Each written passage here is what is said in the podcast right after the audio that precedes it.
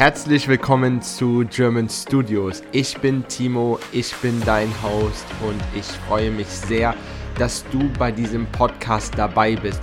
In diesem Podcast geht es um das Thema Deutsch lernen und alle anderen Themen, die damit verbunden sind. Ich wünsche dir viel Spaß bei dieser Folge und enjoy it!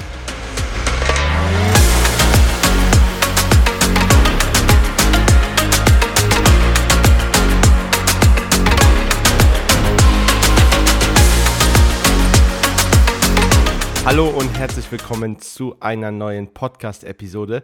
Heute ist der 12. Oktober. Ich bin Timo von German Studios und ich bin dein Host von diesem Podcast.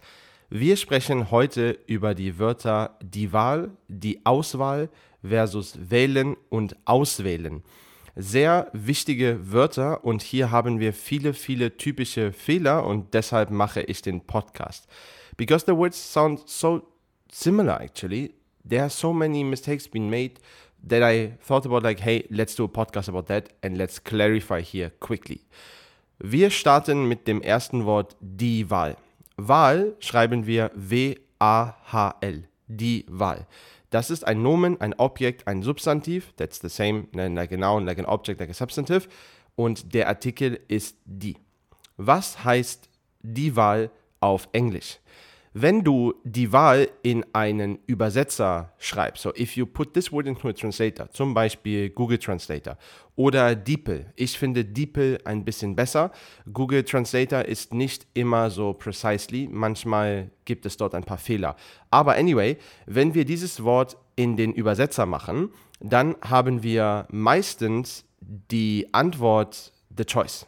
Also die Wahl ist the choice. But is this right? Theoretically it's not right. That's the point. So many people get confused here because die Wahl means actually election. So uh, like a political election, if you vote for a new president or like a minister and so on. So die Wahl ist election. This is the original meaning. Deshalb wählen means also to vote. Yeah, so wählen, that's the verb for this noun. Wählen schreiben wir W, A Umlaut, so A with two dots, H, L, E, N. Wählen. Das Partizip, also the past version von wählen, ist gewählt. Und das ist to vote. Okay, also die Wahl, election, wählen, to vote. Cool. Dann haben wir Auswahl. Die Auswahl. So A-U-S and then the same word like before, W-A-H-L. But it's one word together, ja? Die Auswahl. Und das ist the choice. Und auswählen, you see already, A-U-S, W-A-H-L. A Umlaut, so A with the dots, H-L-E-N. Auswählen. By the way, it's a split verb.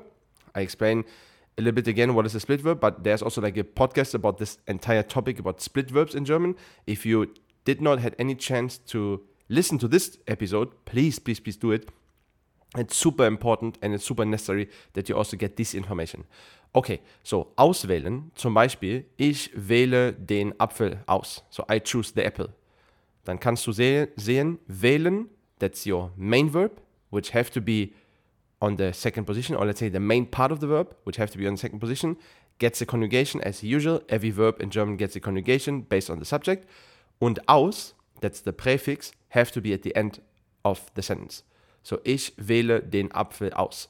Oder ich wähle dieses Auto aus. I choose this car.